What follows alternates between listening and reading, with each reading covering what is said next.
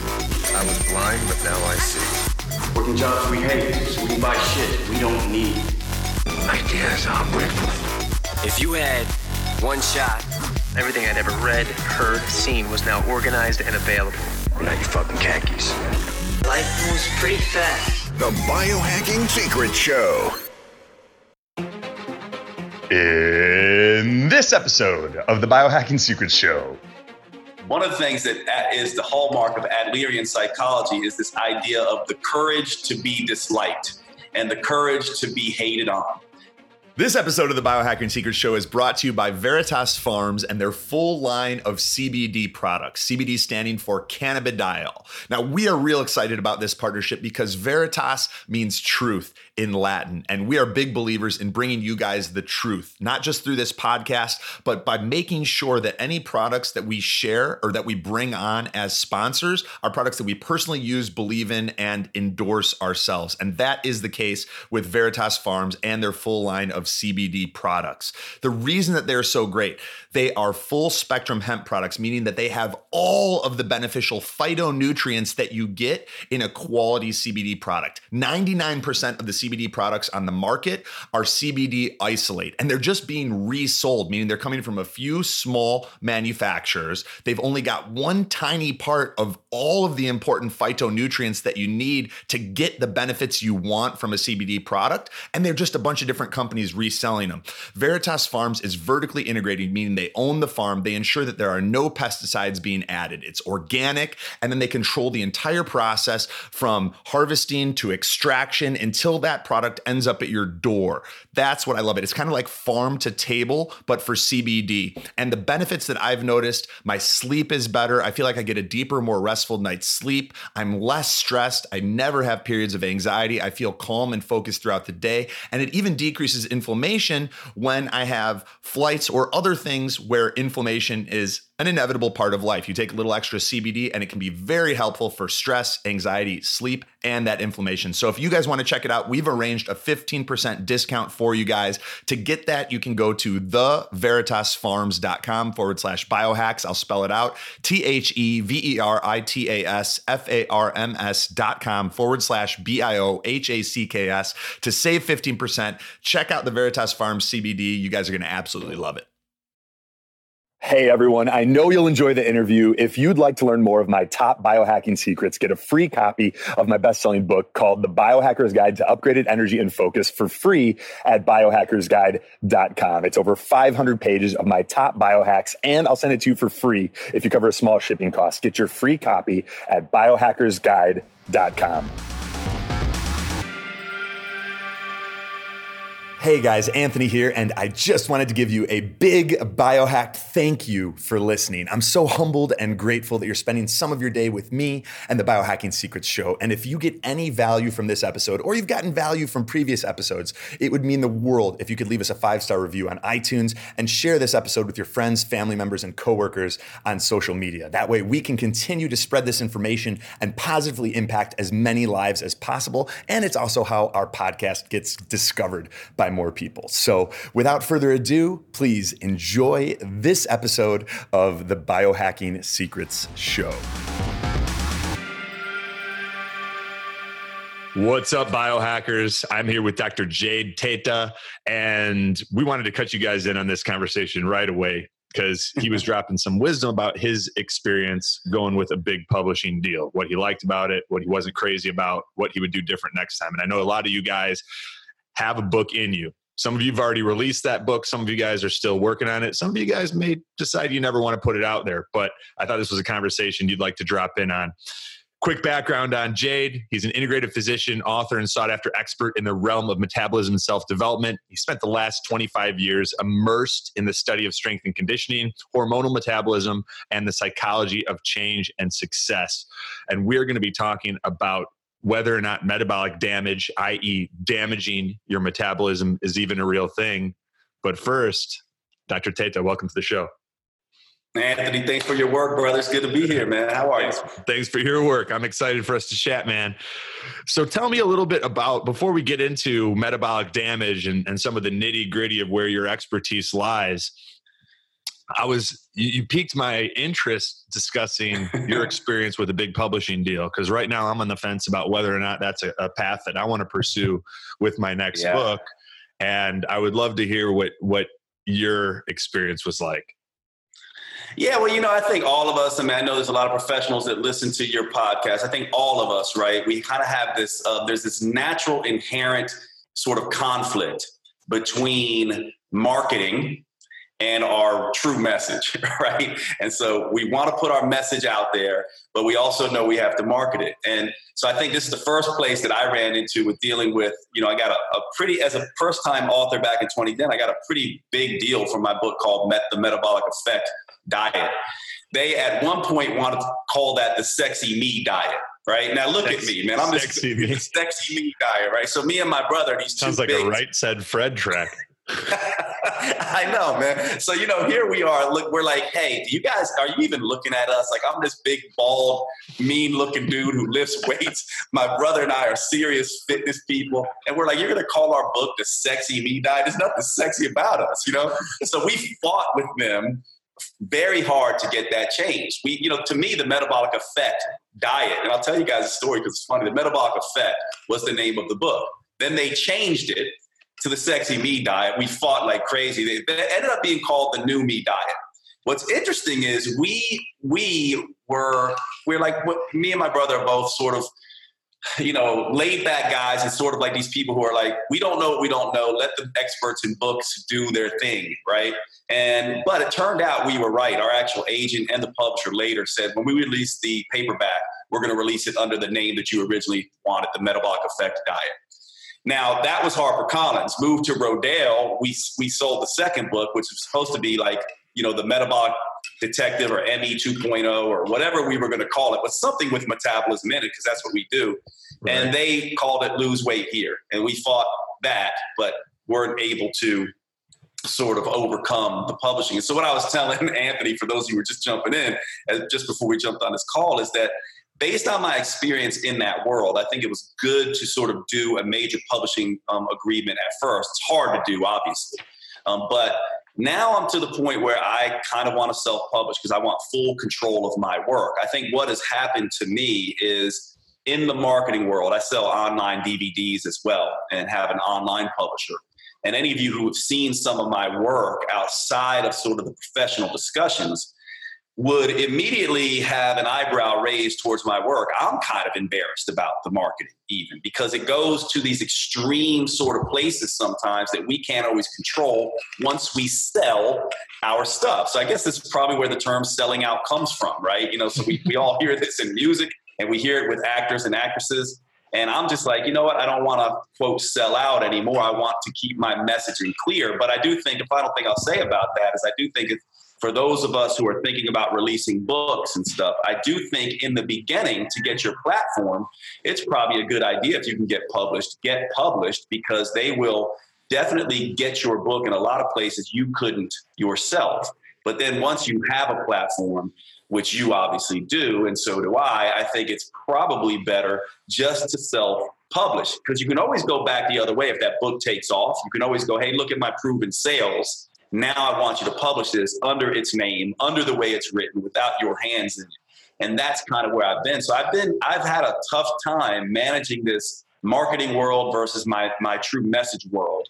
And I think it's uh, damaged some of my reputation to some degree. But more importantly, it's not really about reputation, right? It's more about like what you feel as a creator and the work that you're putting out and how happy you are with it. And so I'm less happy with that other work because I think it's been tainted a little bit with the marketing spin and a more universal uh, sort of message when my message is more nuanced and gray. So I don't know if that makes sense to you or you have follow up questions with that, but that's kind of where I am right now with that. It's sort of a, a journey that I've taken over the last you know 10, 15 years, and I'm pretty solid on now the direction I want to go. It took me a while to figure it out. It does make sense. And and the follow-up question or questions that I have. So looking at what you know now about negotiating contracts with big publishing houses and what's possible. Uh, Is there something that you would have done different during that negotiation, whether it comes to your advance, whether it comes to what's expected of you in terms of running Facebook ads to sell your book, how much you're supposed to spend of that advance, whether it's the amount of time that you're allotted to write it, whether it's creative freedom and final final say so. What change what would you have done differently? Yeah, the two big things, man. Two things I caution everyone against. Number one, make sure you fight for um, the actual title that you feel comfortable with. Now, of course, they know how to sell books, but still, if it feels wrong, it probably is wrong. It needs to be something you can own. Think about me 10 years later telling people I wrote a book called Lose Weight Here it doesn't make me feel great. It almost is embarrassing when I say it. It's kind of cringeworthy to me in some ways. But so when you're thinking about the title, whatever they offer, just say, what is, what, am I going to be happy with the title 10 years from now? And fight for it because, it, of course, in the beginning, you're in you're in charge especially if you have a big platform because that's what the agents and publishers are looking for. If you have a big platform on any of the social media sites you get lots of podcast listens things like that they're going to take you seriously. They want your listenership. You have power. So that's the first thing i would have done differently. for, for someone listening who's wondering if they have enough if they've got a big enough following what do you consider the type of following that publishers are looking for in terms of quantity and per platform? Yeah, actually, I can answer this pretty clearly because my agent, who's one of the best agents in this industry, Celeste Fine, talks about this all the time. She she sort of says if someone has you know a big following, it's going to be you know in the fifty thousand range in, on Facebook, probably in the twenty thousand range on Instagram at least, and a pretty big email list near the hundreds of thousands of people. And that's a moving target, you know, so she would have said less previously, but that platform is pretty big. And, you know, I would say tens of thousands of listens, you know, per month on a podcast, right? Where it's like people are, you know, paying attention to you. So she's pretty clear on this, and those targets are moving. And when you pitch your book to a publisher, you, you know, really what you're doing is pitching to an agent first because you kind of want that agent. They're going to work for you. They get paid if you get paid. So when you're pitching your book to an agent, they're going to want to see what your platform is. And, and in reality, Anthony, they want they want to see platform. They want to see that you have followers more than they want to see your idea. A lot of us go, "Oh, I've got a great idea." They go, "You know what? We see great ideas all of the time. It's can you actually help us move this book?" So it's their their their platform first, idea second. All of us, right? Because we're creators, we're like, oh, idea first, platform second, not the publishers and not the agents. They want to see that you've got a big platform. And so those numbers matter. And they also want to see engagement. So I think just be careful about, you know, trying to bot your way or buy your way to you know uh, sort of engagement on instagram and stuff like that that stuff can be tough because using bots and using buys doesn't always get you good engagement, right? You see so that. I think that's that's important. That that's fantastic advice, man. Far more specific than I expected, but that's exactly what I was hoping for.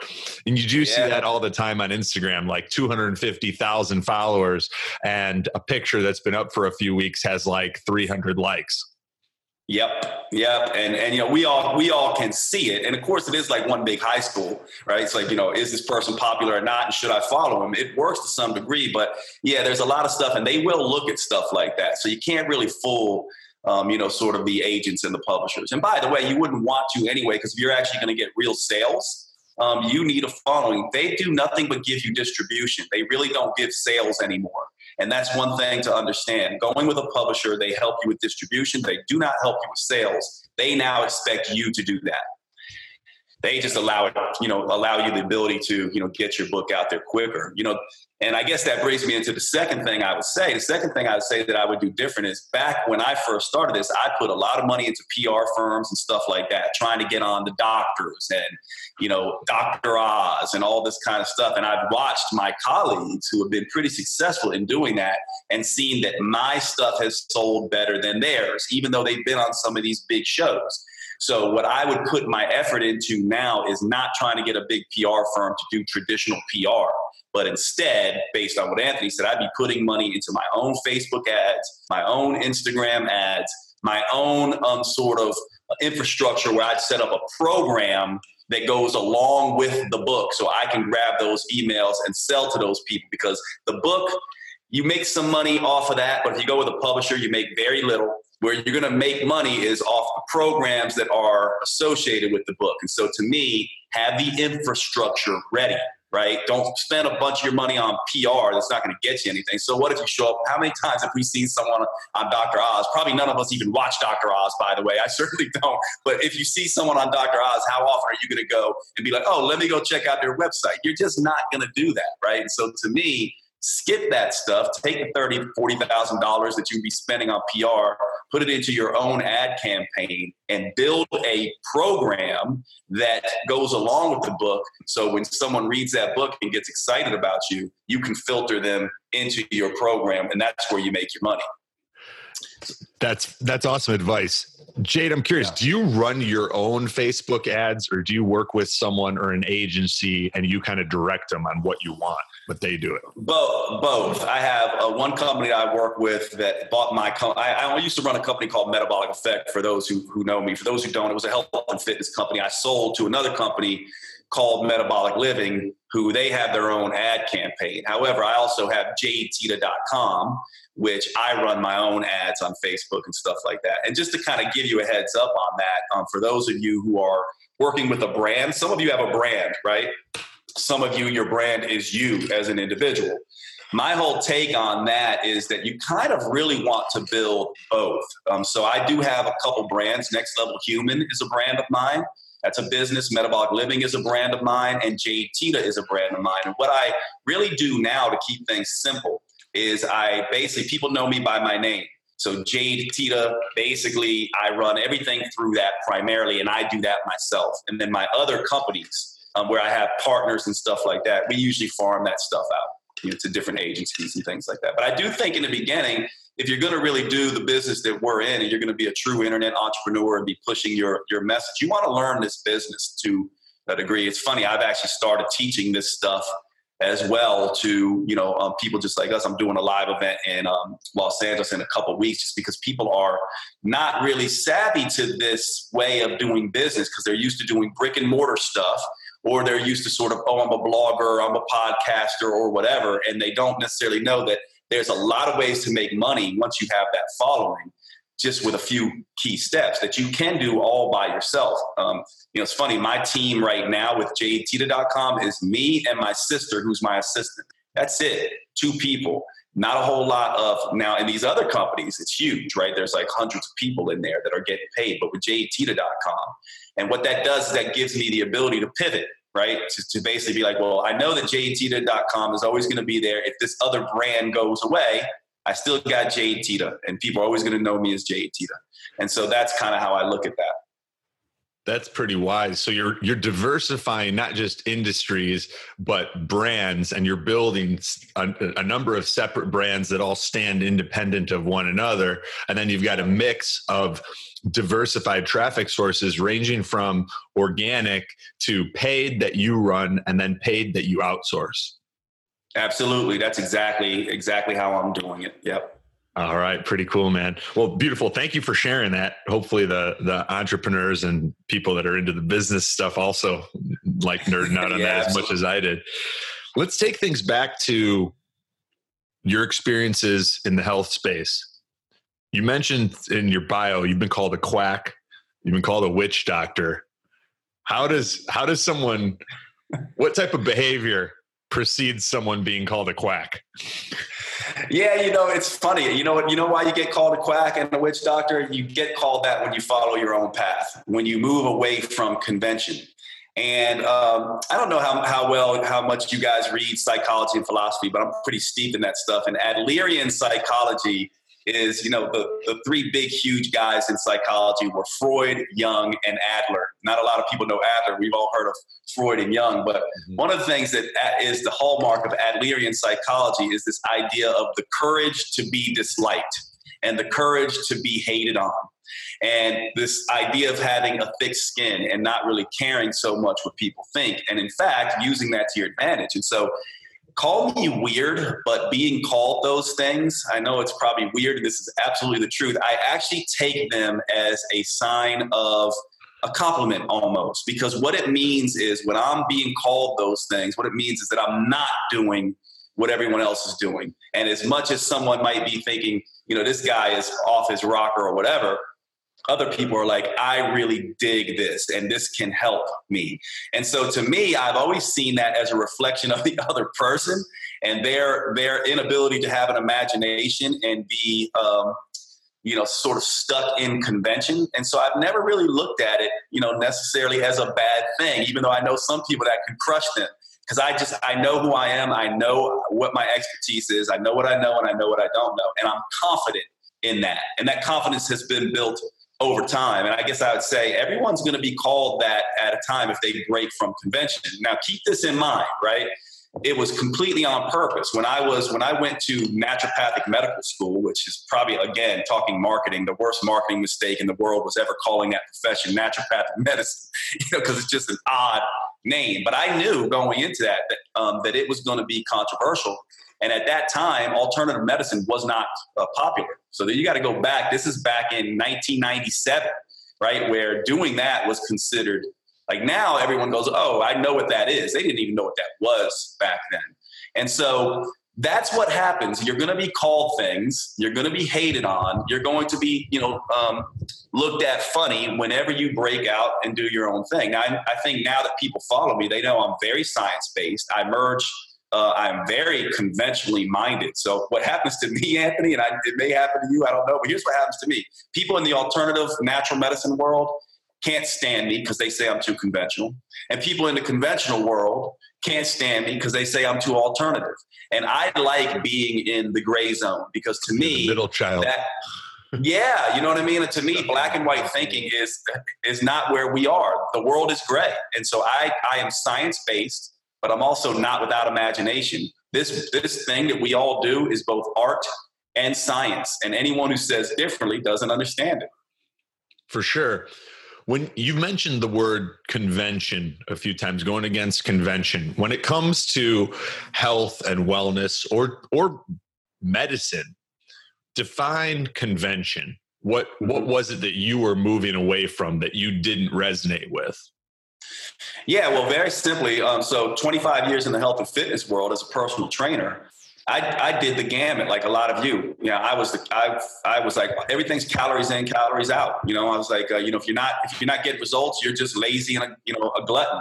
Mm-hmm. And what I saw is that this stuff just failed. If you're honest, calories in, calories out works for the the super fit, you know, lean fitness models and dudes like me at the time who were just hardcore into fitness. It did not work for the vast majority of my clients who were coming in off the street. They would get some results for 12 weeks and then that I would make them fatter. They would get they would come in fat, get lean, and then they would leave even, you know, I would see them later and they'd be even fatter than they were. So to me, I just looked at that just with you know, common sense and was like, something is wrong with this model. And so convention to me is in our world is essentially, for lack of a better term, eat less, exercise more. That is convention.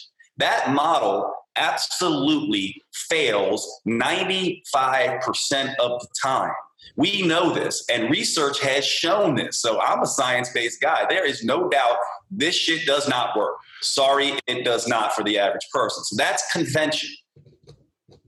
Now, that's not to say that calories don't matter but they matter differently. But go ahead. So when you're saying eat less, exercise more fails 95% of the time, we're talking about lasting results, right? That's yep, absolutely. Do we know over what time frame we're talking? Is that like losing the weight and keeping it off for a year? Is it yep. 5 years? What are we talking here?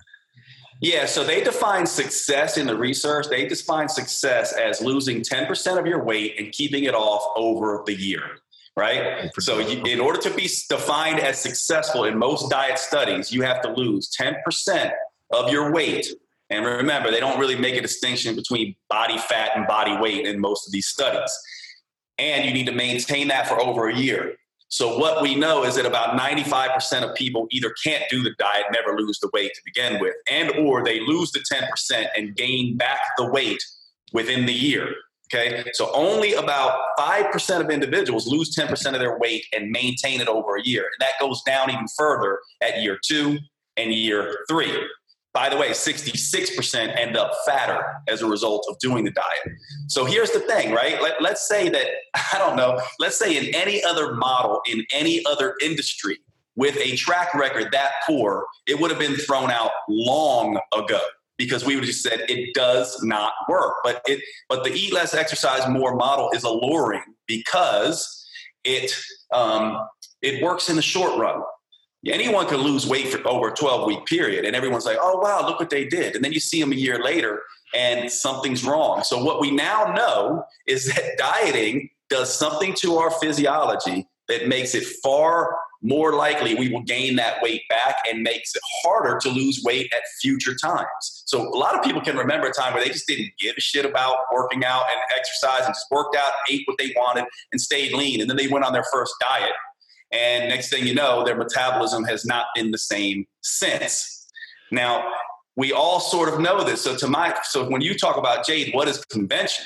I say, well, that's convention, and there's obviously some truth to it that's convention, and there's obviously some truth to it, but um, it is uh, not a, a model that works over the long run. So I would say this a perfect diet or a perfect exercise program or a perfect plan that does not work over the long run is not a perfect diet, a perfect exercise program, or a perfect plan. It's a short term fix at most, and it's a broken model at worst. Yeah, a diet and exercise plan, even combining those two, and if they're even if they're both great, you're saying it's not enough in 95% of the cases to work. That's exa- that's exactly what I'm saying. And I'm also saying this. Now just because we say it doesn't work does not mean there's not a lot of truth in that. And this is where people want to go black and white. So they go, here's what we do, right? This is this is what we do. We go, well, it doesn't work. Research says it doesn't work. So let's just make stuff up. Let's just start, you know, doing juice fasts and eating these random diets and like they just start making stuff up out of thin air which have no basis in scientific method or uh, clinical experience at all. Yeah. and so people go all the way over to the other side and then it's just all this random nonsense. There is a middle ground and the middle ground is essentially say well calories obviously matter. We know that from science. We know that that's important. Then the question is well if what we're doing doesn't allow for a sustained calorie deficit what do we have to do to create a sustained calorie deficit? And my answer to that is we need to do things that control hunger, that balance energy, that manage cravings so that what we're doing can be done over the long run. Because the eat less, exercise more approach, by its very nature, in most, but not all people, leads to increased hunger, leads to unpredictable and unstable energy, leads to insatiable cravings, and now we know leads to a metabolic decline that makes it very difficult to maintain a calorie deficit in the first place. So instead of throwing out the baby with the bathwater and saying calories don't matter, it's all hormones, why, why do we do that? Why can't we just say, you know what, we should be looking after hormones as well? And by the way, when I say hormones, I'm not talking testosterone and estrogen and progesterone and insulin so much as I'm talking about the hunger hormones like CCK and GLP and GIP1 and all these things that keep us satisfied and also managing things like cortisol, which we know lowers the motivation centers in the brain and stimulates the reward centers in the brain. So all of a sudden, we can take that calorie approach and say, okay, let's put the hormonal approach, the quality approach, the lifestyle approach on top of that. And maybe we can make more of a difference instead of going to these nonsense fad diets and ridiculous making stuff up. So both can can be used is what I'm saying. You hit something huge there by mentioning cortisol. We're talking about the stress hormone here and chronically elevated levels of it. You're going to also get decreased insulin sensitivity. So your Absolutely. body's going to have a difficult time converting a lot of that food to fuel. It's, it'll be an inefficient process. We see so many people stressed as fuck, walking around, you know, on on the edge of adrenal burnout. So it, it is critical to figure out is our cortisol rhythm off because our lifestyle is too stressful? Are we in a toxic relationship? Are we doing CrossFit seven days a week? And you know, fueling that workout on a ton of coffee. Like all these things can throw off our hormones and then throw off our metabolism and make it feel like no matter how hard we diet or how much we exercise, it's not going to work because like our body's hormonally off, right? And toxic. Yeah, yeah, I, I, couldn't agree with you more. And here's here's one thing I say. I mean, I, I, love the stuff you do in the biohacking world and things like that. And one of the things that you'll you um, you will always hear, right, is people will jump on a single mechanism.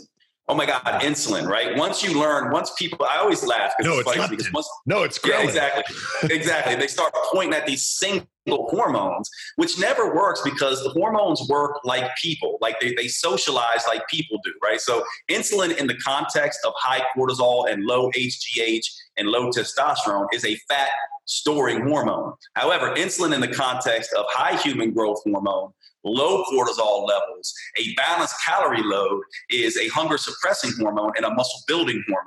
So insulin is not a bad guy. It's the context and the social environment that it's around. What other hormones are around with it? So when people first learn the mechanism of insulin is sort of a storage and locking hormone, they forget that there's 10 other mechanisms, one being the cortisol mechanism. You can cortisol, you can eat your way into insulin resistance right? Or you can stress your way into insulin resistance. And if you cut carbohydrates too low, then you can actually raise cortisol levels, which will disrupt insulin receptors, causing insulin resistance. And so every time you run into a mechanism that you think solves the world's problems in weight loss, you have to remember the body is redundant. The metabolism has multiple mechanisms. There's 10 you don't even know about yet. That's a good point. It is it is important to stay humble and keep perspective on the fact that at every point in history we thought we had shit figured out. And similarly, at every point in history, when we look back on where they thought they had shit figured out, we laugh at how much they didn't have. But when we're there, like right now, we think we got it figured out. Yeah. I mean, you know, I, I, read a ton of philosophy, and my boy Socrates, I mean, everyone knows the name Socrates, but they don't always know what he stood for. Well, the Oracle of Delphi, basically, the Oracle of Delphi said, Hey, Socrates is the wisest person in the world. And when he heard this, he goes, Surely that's not true because he was a very humble man. And then he went around and talked to all these wise people, and he came away and he goes, Wow, I really am the wisest person in the world because I'm the only one who says I don't know anything. And that's the thing that, that sets Socrates apart and sets good practitioners apart when they just go, you know, I think that makes sense, but I better keep my mind open because there's so much more that I don't know. I just know a fraction of metabolism. I don't know a whole lot. So we can't get caught up on this mechanism. I call it mechanism chasing, where a lot of people are just like they learn a new biochemical mechanism yes. and then they cannot get their head out of that and realize that you honestly are just learning the tip of the iceberg in metabolism. It is not all insulin, it is not all calories, it is both, and it's a whole lot more. Yes. Yes. Oh, it's it's a fascinating world we've created. it really is. you you mentioned three things before: control hunger, was it balance energy, and manage mm-hmm. cravings. Yeah. Let, let's go through those one by one, and you know, if you're up for it, share your number one health hack, biohack, whatever you want to call it, yeah. um, for let's say controlling hunger. Yeah. Well, first, let's distinguish hunger from cravings, right? So, hunger is a feeling of fullness in the gut. Okay. and or a feeling of emptiness in the gut. When you're not hungry, you're going to feel full in the gut. We all know what that feels like. You can be busting at the seams, and you're like, "Wow, I'm full," or "I'm very empty." There's almost like a gnawing sensation. Exactly. so that's hunger. Now, how do we manage hunger? Um, we manage hunger. This is very clearly laid out in the science. It's one of the few areas that we know how to manage hunger. And it comes down to the acronym PFW protein, fiber, water. Protein, fiber, water, protein, fiber, water rich foods. When we look at macronutrient content right now, again, you know, this is what's a problem with reading popular books and following popular gurus and things like that. They're not always up on the science. Fat is not the most satiating macronutrient protein is. In fact, most research suggests fat is the least satiating macronutrient. This is very clearly defined in the research, but we get confused because when you combine fat and protein, that's even more satiating than protein by itself. And so we have to be careful here. A whole bag of macadamia nuts straight through. It's, Absolutely, but try it. Yes, it absolutely is. It absolutely is. I never so feel can I. full. I'm like, I shouldn't Yeah. go to Trader Joe's and get another one of those, should I? and and so can I. This is why if you sit down with uh, you know two avocados and two chicken breasts, you'll be able to crush through that guacamole pretty quick. Those chicken breasts, you're going to eat that and not feel like eating for six hours. It's the same reason why you can eat seven donuts, which are 250 calories. But if you try to eat seven chicken breasts, which are also 250 calories, you're not going to be able to do it because protein is so satiating, right? So I always often, oftentimes use the donut and the chicken breast because they're both 250, 300 calories. You can eat five donuts. You cannot eat five chicken breast. And so there's something about protein that makes a big difference. It is the most satiating macronutrient. It fills you up the fastest. Fat, not so much unless it's combined with protein. That does make sense. There's also something to be said for the the fat flavors and the sweet flavors that kind of send our brains reward centers crazy. You don't really Absolutely. get those with chicken breasts or grass-fed beef or wild caught salmon. It's good. You know, you throw some you throw some proper seasonings or marinades or whatever on there, it's going to be real nice, but it's not like eating a dessert or even a banana, you know, and it's not like some of the, you know, like a fat bomb and some of what that does Yeah. for our brain. So you eat less. Yep, absolutely. And it's, it's the simplest thing we can do. Here's the problem, though, right? And this goes to the craving component. So, yeah, we might be filled up, but we still, we might be full, but we're not dessert full. And this is what's sort of getting you. We still want to taste of something sometimes. And that is not hunger, that's cravings. Boredom eating is cravings. Uh, needing a taste of a flavor is a craving. Feeling like there's something left where the dessert comes and you're like, oh, I can make a bunch of room. That's cravings, and that's slightly different. The munchies, absolutely. that that's cravings, and that is highly associated with stress. And so, PFW, protein, fiber, water for hunger. For cravings, it's really about stress management and lowering stress and doing other things that will relax you. And here's something I always like to tell people go have an orgasm and tell me you're craving cheesecake now. You won't, right? Because you're already in that awe state. You're, you're, you know what I'm saying? Your brain is already sort of in that sort of potent, satisfied place. If you go take a hot Epsom salt bath, if you take a nap, if you go for a walk, if you get a massage, typically that brain craving will go away. Um, and so it's a really interesting thing to think about. We now know that cortisol, it, you, when you think cortisol, think C, think C for cortisol and C for cravings. The two are probably linked, partly because cortisol decreases the motivation in the centers in the brain, upregulates the reward centers in the brain, also has some negative consequences on blood sugar management. And it's probably either correlated, we don't know for sure if it's causing, but we know it's highly correlated with cravings, stresses. And so we need to manage that. And of course, there's some overlap between hunger and cravings. But I would say if you want a quick clinical pearl, hunger, protein, fiber, water, things like soups, salads, scrambles, shakes, and stir fries. There I tend to think of those those foods. Those are the things you want to eat for, for hunger management. For cravings, you want sex and physical affection. You want massage and meditation. You want um, stretching and relaxation. You want sleep and naps. You want all that kind of stuff for cravings. And if, if you're making love the right way, you're hitting all, you're checking all those boxes. Absolutely, you are. Absolutely. And you know, it's funny. I use that stretch, because you're we- getting a nap, you're getting you're everything. getting a meditative, tantric experience, physical And, activity. and we laugh about it. We laugh about it, Anthony, but everyone knows that, right? Like you're, you're craving a cheesecake, you go have sex, you're going to not be craving that cheesecake anymore. You will be satiated. That tells you a little bit about cravings. we may have something here. We'll call it the Yeah, sex absolutely. the sex diet. We'll write it together. We'll be embarrassed about the name. Anytime someone feels like they're going to go off their diet and have a cheesecake, they, they're they're ordered to immediately run and have sex. You must have an orgasm now. Yeah, we, hey, will we be happy with that title 10 years from now? Is the question. I don't know. I have mixed emotions about it. I do too. I do too. I don't know. Co-authoring it with a man. Yeah, exactly. well, I do have a girl's name, bro. I'm just saying. So you might be able to get by on that. yeah, people people make assumptions. Oh, all right, nice. Um, what uh, Uh, rapid fire? A couple of your favorite protein sources. Well, whey protein is fantastic because it lowers cortisol and it raises serotonin levels. So it, it has. stuff?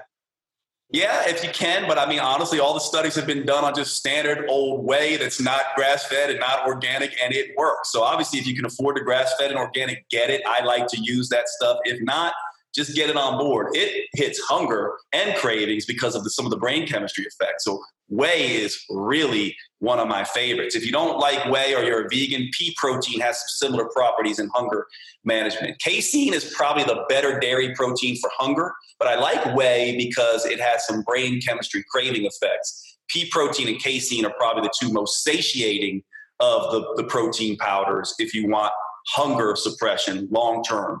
Um, after that, I really like the very lean, and I know this is controversial in today's day and age, but I like the lean, clean protein sources chicken, steak, lean versions. And here's why not that I'm anti fat, fat's fantastic. I just Very want the clients I work with. like super pro fat look Yep. awesome. A lot of the guys that are like jacked and pretty lean, they're still following certain components of the bodybuilder principles from back in the day. Agreed. They tend to follow a low, a moderate carbohydrate, low fat diet, or a low carb and low fat diet, and a higher protein diet as proportion of macronutrients. And they are the leanest people on the planet. Yep. And so I agree with you. You know, people who do a whole lot of fat don't look nearly like bodybuilders, and they they they just don't eat the same either. So I like I like lean and clean protein sources. And then what I like to do is add enough fat but not too much fat in the form of some of those things we like and some, you know, egg yolks, uh, coconut oil, um, you know, olives, uh, avocados. You add enough but not too much. So by by keeping your protein lean and adding in vegetable good quality vegetable fats instead of having a big fatty piece of meat, I like to do that because it allows me to be a better metabolic detective, a better biohacker. Wouldn't it be nice to know how protein affects you versus how fat affects you and how much fat you need and how much fat is too much? It's very difficult to overeat protein, but some of us, as you said, Anthony, can overeat fat no problem. And that can become an issue. It's yeah. I mean, if you think about just the math, one what what is it? One gram of protein, one gram of carbohydrate, four calories. One gram of fat, nine calories. Yeah. Right. So when we're adding fat to fucking everything, and then and that's our main macronutrient. One of those underlying principles, assu- assuming healthy hormonal balance, if you want to lose weight, is creating a calorie deficit. Doesn't mean you, You- can't yeah, you spike have to. calories and like you know Yeah. reset your thyroid hormone and every anything any of these things that can be down regulated if you're too chronically um, in in a caloric deficit. But if you're eating fat, it's easy to a, a few too many nuts calorie neutral calorie surplus it's much harder to do if you're like all right i'm going to get my fat as a byproduct of my protein selection and i'm going to but i'm going to intentionally choose lean meats for right now Yeah, there's no question about that. And the research is very clear on this. So any of the keto folks, which I'm not anti-keto and I'm anti-fat, I love. I'm I'm I'm a diet eclectic. Just what use it when it works for you. I like it all. It, there's a there's a time and place for everything. But if you're one of these people who's unsure about this, just go look in the research and take your bias and dogma out of it and just go look objectively at the research. You will see fat by itself is the least satiating macronutrient. There's some d- debate about carbs. That's because carbs come with fiber and some carbs don't. So some studies will show carbs the least satiating um, versus fat. But protein is far and away better than fat when we're talking about single macronutrients. The other thing about um, fat is it is the least thermogenic macronutrient. Protein's the most. And so it is the easiest to be stored and the least likely to fill you up.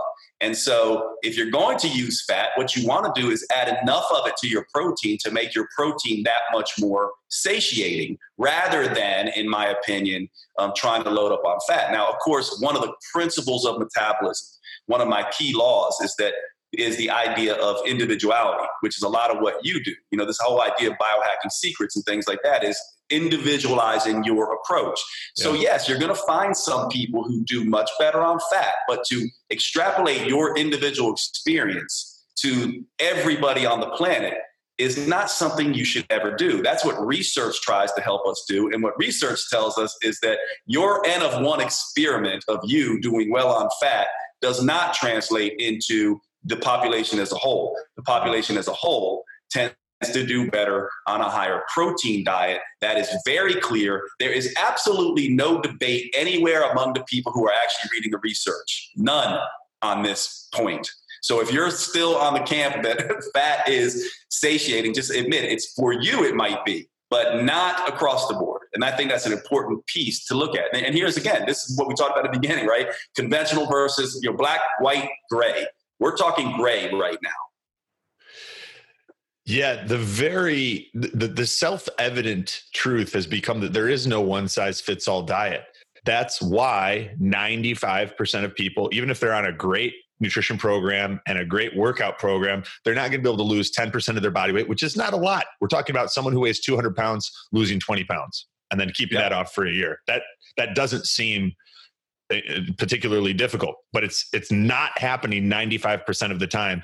And it's why we see people going from vegan to paleo to keto to you know I'm probably going in reverse order now but like South Beach diet and Atkins. And it's we we have to determine the right diet for us and it will never ever ever be one of these you know you're you're sort of trying to fit a square peg into a a round hole by saying you must adhere to the dietary principles in one specific diet regardless of what it is. It's not going to be the right the perfect diet for you ever yeah, you, you said that beautifully. I love the way you put that. And and wouldn't it be nice, Anthony, if we got to the place now where instead of going into the next fad diet, and I oh, and then by the way, I call it a fad not because they don't work. I'm not you know keto works great in some people. Fasting works fantastic in some people. I just call it a fad because they try to extrapolate to the whole the whole of society, which doesn't work. But wouldn't it be great if the next quote fad was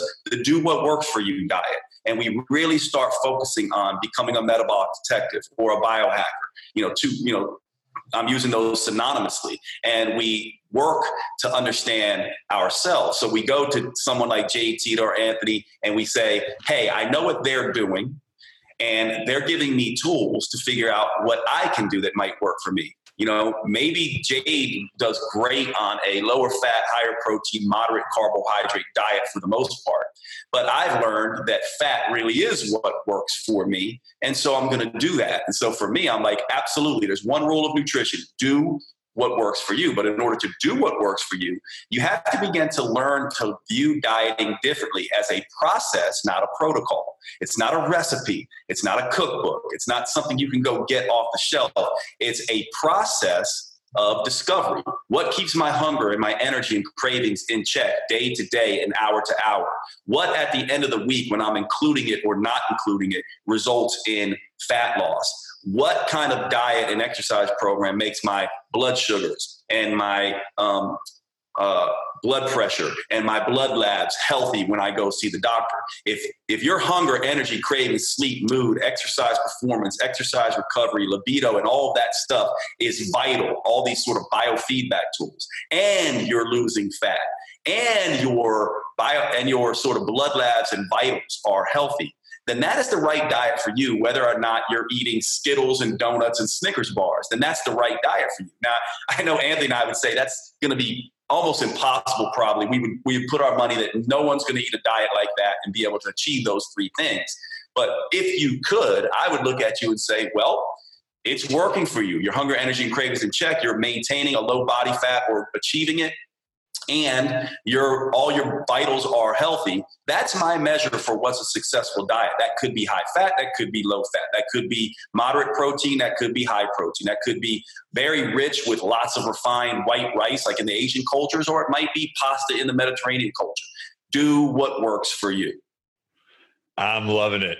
So before we go into the rapid fire round with dr jade Teta, let's check out some awesome biohacks from this show's sponsors this episode is also brought to you by Bioptimizers and the Biohacking Secrets upgraded digestion package. So, if any of you guys are dealing with suboptimal digestion, characterized by gas, bloating, your stomach feeling distended or like it's sticking out after certain meals, if you get sluggish, if you deal with constipation or diarrhea, you're gonna wanna pay attention because it usually comes down to one of three things being off. The first is low stomach acid production, the second is low enzyme production, and the third is gut dysbiosis, meaning you have too many of the quote unquote bad bugs in your gut and not enough of the good ones. And the Bioptimizer's Biohacking Secrets upgraded digestion package addresses all of these root causes of suboptimal digestion. It's the best value you could possibly get if you are looking to take 30 days and turn your digestion completely around. And you can get that for just 177 bucks. It's usually 270 bucks by going to bioptimizers.com forward slash biohacks. That's B I O P T I M I Z E R S dot com forward slash B I O H A C K S to check out the exclusive Biohacking Secrets upgraded digestion package for just 177 bucks today. And we're back with Dr. Jade Teta getting ready for the rapid fire round. You ready, brother? I'm ready. I'm ready. What movie, book, or podcast episode changed your life? Uh, you know, um, The Matrix is my favorite movie, and I think it actually goes into Matrix One, not the not two and three. Those those are not my favorite, but The Matrix. This idea that you're living in a world that is a false world, that your perception is completely different, and this whole other world out there, I think is really useful for us, especially those of you who are coaches and get stuck in this world of I'm stuck in the keto zone or the paleo zone or whatever. We've just been talking about this, right? There's a whole other world beyond what you think you know. And you need to be open to that. So the Matrix to me is is a, really a metaphor for life, for sure. And I love that that movie. Did you hear Elon on Rogan recently say this? No. This all, this all may be augmented reality. Did he really? I mean, that's what I'm saying. I mean, who knows? Maybe, maybe we're going to wake up and they're going to be an alien pulling something out of the back of our heads and how'd you enjoy the ride? right. What's your definition of healthy? Definition of healthy is exactly what we talked about. Actually, you are hunger, energy, cravings are in check. You can do the things you want. You feel vital and functional and on point mentally. You are maintaining and achieve or and or achieving a low body fat percent i would say somewhere around the low 20s to high teens for women and somewhere around the middle teens to you know 10% at you know for men and that your vitals blood sugars blood labs kidney and liver function are all sort of normal. To me that is how i determine that i'm living a healthy life. And one other piece you can have all of that and still feel empty inside if you don't have a direction and a purpose, a reason that you're here on the planet. It's not about being seen. It's not about making a ton of ton, ton of money. To me, it's about what you are doing for other people that when you leave this planet will make the world a better place. To me, that is how I see it. I dig. I dig. Good stuff. What's one product you can't live without besides your phone or computer and like, you know, the internet? Yeah, you know that's yeah, that's tough now, right? So you go, I, I would say um, in the realm of food, it's probably a, a whey protein supplement. I am a convenience-based guy, and I need to have something that will quickly shut down hunger because I'm one of these dudes who will go on a ravenous rampage of eating if I don't um, have that. Um, in terms of, I use a lot of tech stuff. So if we're not talking tech, I think the next thing that I'd probably say is um, probably a sauna or something like that. I've been without it, uh, you know, here uh, for the last couple months. I moved to a new place in LA, and I just dig sauna therapy. It's my, one of my number one relaxation things. And um, it just keeps my body feeling good. I love the warmth of that. I can't really do without that. And I'm struggling right now because I don't have it in my life. I hear you, man. I did I did 35 minutes on the stairs and then 15 minutes meditating in the sauna and then a cold plunge right before yeah. we jumped on. And the sauna plus meditation, and then you come home, shower, and then I do a cold plunge in the 16 cubic foot Home Depot freezer out back. feel like a million yeah. bucks. What kind of sauna do you have?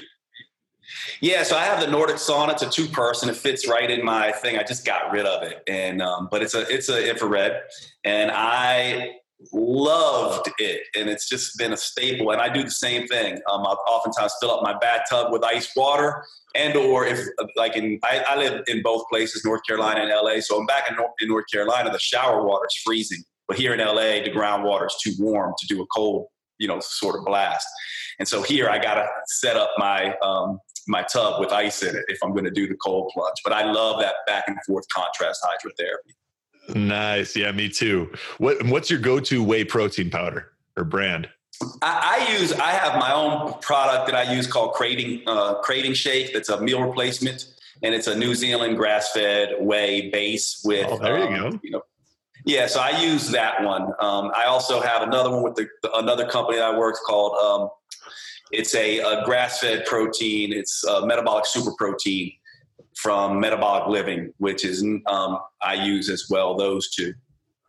Nice. We'll link to those in the show notes, and uh, I'll I'll have to check those out. Last one. How do you get motivated and stay motivated? Yeah. You know, that's never been a tough thing for me, actually. Um, but I'll tell you one practice that I've done. I, I tend to stay motivated and driven. Um, but one thing that I have done is I have this saying that I use. Some people say, rise to the occasion.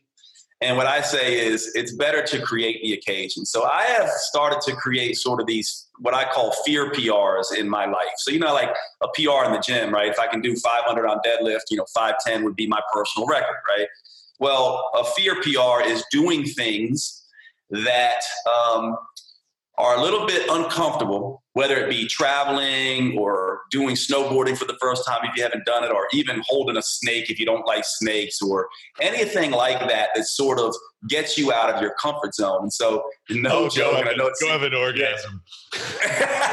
exactly. I'll go have an orgasm while I'm, I have a snake around my neck or something, right? It's it's like doing things that um, are uncomfortable and different that I feel like overflow into my life. Believe it or not, this is something that I actually um, do. I've, again, I've been out of this. You know, we go through things that work for us, and then and then we somehow move away from them. As I moved to, to Los Angeles, my new place in LA, it's been a couple months since I've been doing stuff like that. But that's typically what I do. Oftentimes, it shows up in the gym. You know, where I'm just like, I got to, you know, get this sort of actual PR. That's why I think a lot of us like training. But I also do a lot of stuff in planning, planning trips where you know I'm going to go. Like for instance, this year in the last couple years, I've been um, looking at conquering my fear of the ocean. So I've been scuba diving. I've been. I went. Uh, you know, to, went out about you know 400 yards off the coast at Cabo and went swimming in the ocean. For you know, and doing stuff like that that just is that really messes with my head, man. You know, so that kind of stuff just uh, it's it, it's what keeps me living in a sense. So creating these occasions where I can be in a little bit of fear. Have you seen Spielberg's Jaws? Uh, dude, Jaws is terrifying, man. That's probably changed. Every, it probably is the reason I'm afraid of the ocean today. I think it is. I think it is for a lot of people our generation. Most people are afraid of the ocean. Yeah, And I you don't want to watch that, that movie. Dude, I put that on when when my ex-girlfriend and I had moved to Delray. A few weeks into us living here, I had her watch that. And even though it was done like in the seven late 70s or like early 80s, something like that, she was screaming in the living room, terrified. The next day we're walking to the beach and there's a, a young couple shark swims right by them at Delray Beach. There hasn't been a shark attack here in 15 years, right? And that was like some weird anomaly of a of a lifeguard swimming too far out and he like put his hand in a shark's mouth and got a little cut up. The next day, everything slows down. You see this mom running out of the water. The dad picks up the little kid and he's running out. She's screaming, Shark, shark, like just like out of the movie. And I, my ex girlfriend's looking at me like, is this really happening? And I drop my stuff and I run over there. And the guy's like, oh, it's a foot and a half dorsal fin on this tiger shark. He's like, huge fish, probably a, you know, Oh know, my eight God, foot, eight foot fish. And I was like, I couldn't believe it, dude. And I mean, there was no way where she wasn't getting in the water for like weeks. It still took me a few days to get back used to it. And anyway, that's that's the little Yeah, that's scary. That thing was right in the surf too, huh? Right? Yeah. See, yeah. I'm the, with you the on that. timing was just weird, weird, so coincidental. It was it was eerie. Um, last bit, tell us a little bit ab- about the metabolic effect diet. What's what's what's that got going for it? Well, that that was my first book, and the way to think about that is it's we all need if you're gonna if you're gonna tell someone do what works for you, humans still need some certainty, don't they? They're just like, I don't like that because that's trial and error. So they need some structure. And so the metabolic effect diet was my first take at structure. If you're a complete beginner to metabolism and weight loss, this was really about doing some of the things that we know can teach you about food and teach you about your body.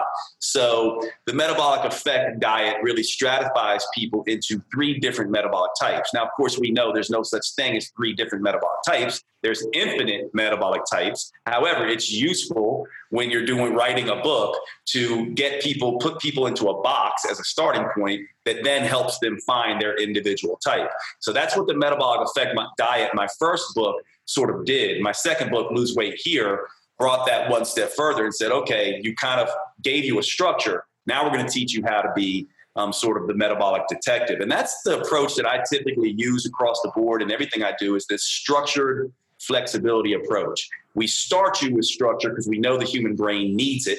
And then we teach you, hey, you're meant to tweak, adjust, change, sleuth like a detective so that you can fit this to yourself. It's like my boy Bruce Lee says absorb what is useful, discard what is not, add what is uniquely your own. So every program that I build, every book that I write, usually starts with a structure and then teaches people how to adjust that structure based on their physiology, their psychology, and their personal preferences. And so that's what my books and my work tend to do. And I think that's you know, it's not perfect yet, but as we all start to move in this direction of the do what works for you diet, um, this is my approach to it. Start with a structure, become flexible within that. Slowly but surely, you begin to approach what works best for you. And then, of course, we know the metabolism changes. So once you find what works for you, it will inevitably change through life stages and things like that. But that's not a problem because hopefully you learn the process of discovering what works for you and you just repeat the process instead of doing what most people do, which is find a diet that stops working, find another diet that stops working, try to find another diet that stops working. Instead, what we're doing is saying, here, let's start with structure, flexibility, teach you this process. And then it's learning to fish instead of being given a fish. And that's my approach with pretty much every piece of work that I've done. Dr. Jade Teta, this has been awesome. For people listening who want to stay up to date with things you're working on and cool stuff coming out, what's the best way for them to do that? Yeah, you can go to my website, jadeteta.com, but uh, probably the best place right now, we're all hanging out on Instagram currently. So at jadeteta on Instagram, definitely follow me there. And I definitely try to do my best to answer DMs and things like that. So if you want to DM me and ask a quick question, as long as it's not super in depth, I'll try to accommodate you. But I would say at jadeteta on Instagram and then my website, jadeteta.com. And we will link to those along with the metabolic effect and lose weight here for all you guys hanging out, all you biohackers, this is Anthony DiClemente and Dr. Jade Teta reminding you don't just treat the symptoms, find the root cause, and you too can have superhuman health. Thanks a bunch.